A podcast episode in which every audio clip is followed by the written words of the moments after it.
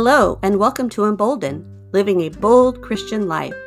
I'm Chris Shetter, an ordinary Christian living with and learning about an extraordinary God.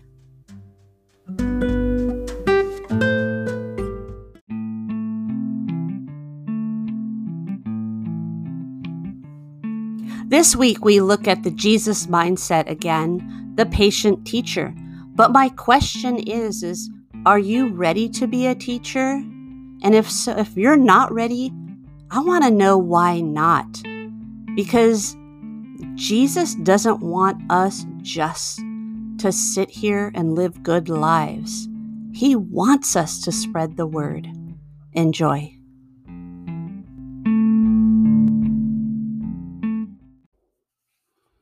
This week's Jesus Mindset looks at Matthew 10 26 to 28.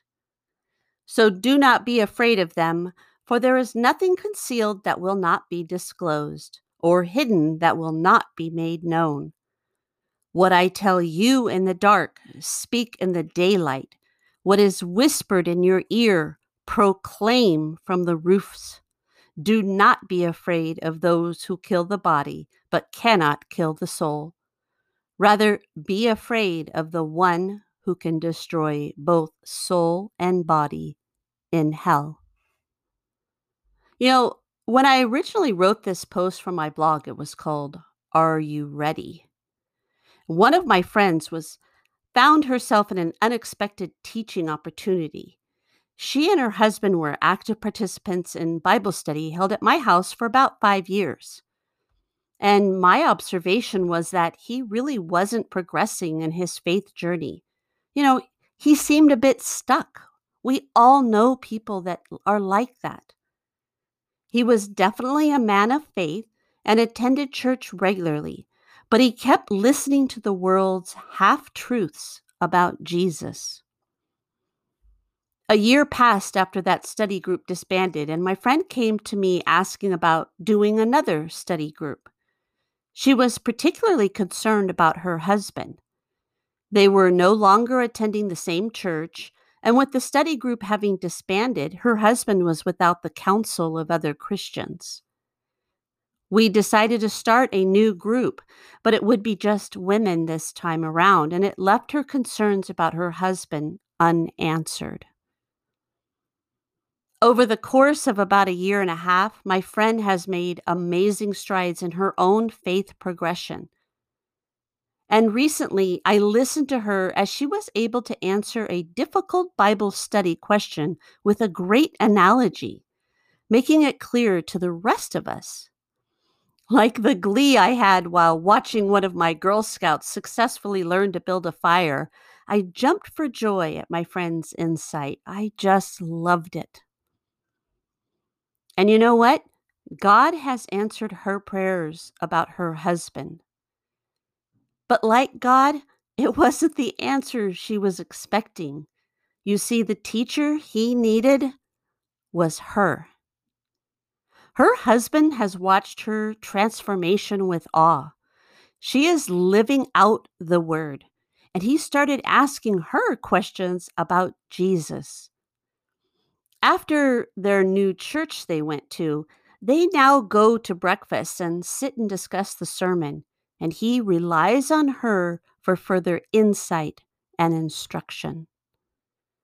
Peter 3 15 to 16 goes on and says, But in your hearts revere Christ as Lord. Always be prepared to give an answer to everyone who asks you to give the reason for the hope that you have but do this with gentleness and respect, keeping a clear conscience, so that those who speak maliciously against your good behavior in Christ may be ashamed of their slander. I'm sorry, that was 1 Peter 3 15 to 16. My friend's teaching opportunity was close to home. And at the start of Jesus' ministry, he too started close to home. The first recorded teaching by Jesus was to his cousin, John the Baptist.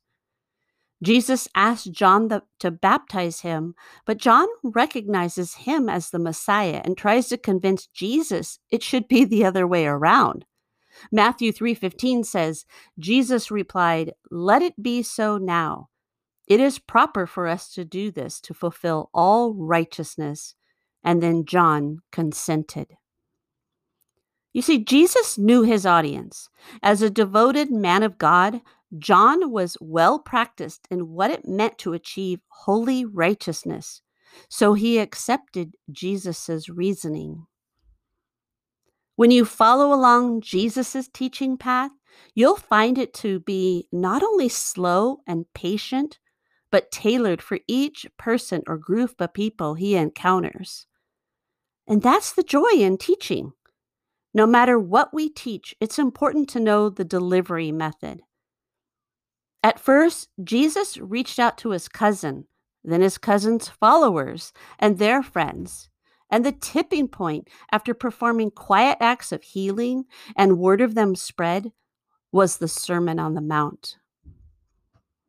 But even after he preached to large crowds, he would encounter individuals and specifically set aside time to teach them, to tell them about the glory of God and the forgiveness of sins. To the learned, he spoke with confident knowledge of Moses and Isaiah. To the poor and the lame, he taught through love and compassion. To the average man and woman, he used parables containing everyday elements like farming and relationships. And to the disciples, he opened their eyes to the mysteries of the kingdom. Each time he sought the aha moment for which every teacher longs, the moment when the light comes on inside. Matthew 5 14 to 16 says, You are the light of the world. A town built on a hill cannot be hidden. Neither do people light a lamp and put it under a bowl. Instead, they put it on its stand, and it gives light to everyone in the house. In the same way, let your light shine before others, that they may see your good deeds and glorify your Father in heaven. I was once leading a small Bible study, and the topic of evangelizing came up. That usually makes people squirm. One participant said she just didn't feel ready to talk to people about God. And yet, She's been a Christian for about 50 years. Yes, you heard that. 50, five zero. What if we erase the word evangelize and replace it with just sharing or teaching? What if instead of picturing ourselves standing before the Pharisees or Sanhedrin, we picture ourselves sitting with our children or with a friend? And sharing how Jesus has brought us peace and joy in times of trouble, that should at a minimum be expected of us. My friend I mentioned at the beginning, she's come a long way. A couple of years ago, her adult son started asking her questions about God and Jesus, and to be honest, she felt unprepared. She had prayed for many years that her son would turn to Jesus, and now he was asking her questions. So, what did she do? She sought instruction, she prayed, and she was bold. And at her next opportunity to teach a family member, her husband, she was ready. Pastor Adriel Sanchez of the Core Christianity podcast says, Our lives should reflect the love and goodness of Jesus but we should pray that the Lord would give us opportunities to share the gospel with people who come into our lives. Jesus didn't want to keep his life offering amongst a small group of people. So, yes, he lived a good and faithful life, but he didn't stop there. He reached out to people. He shared through teaching the most important lessons we will ever learn. He prepared for this task and when his time came, he was ready. The question I have for you is Are you ready? Your role as a teacher may be needed right now for your children, for your spouse, your neighbor, a struggling believer, or a searching non believer. Have you worked on the other steps so you can teach, like Peter says, with gentleness and respect? Have you put yourself in positions to be a humble servant and therefore interacting with non believers in positive ways? Are you studying His Word so when you are confronted with half truths or outright lies about God, you can stand firm like a warrior? God has already tested you in these areas. He's tested me. What is your report card?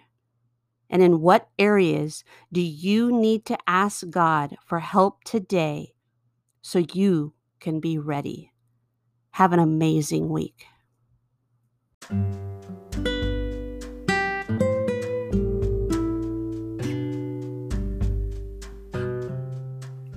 I'd love to hear from you and find out more about how you are living out your bold Christian life. You can find me on Instagram at emboldened minus the O or at my blog at emboldened.net.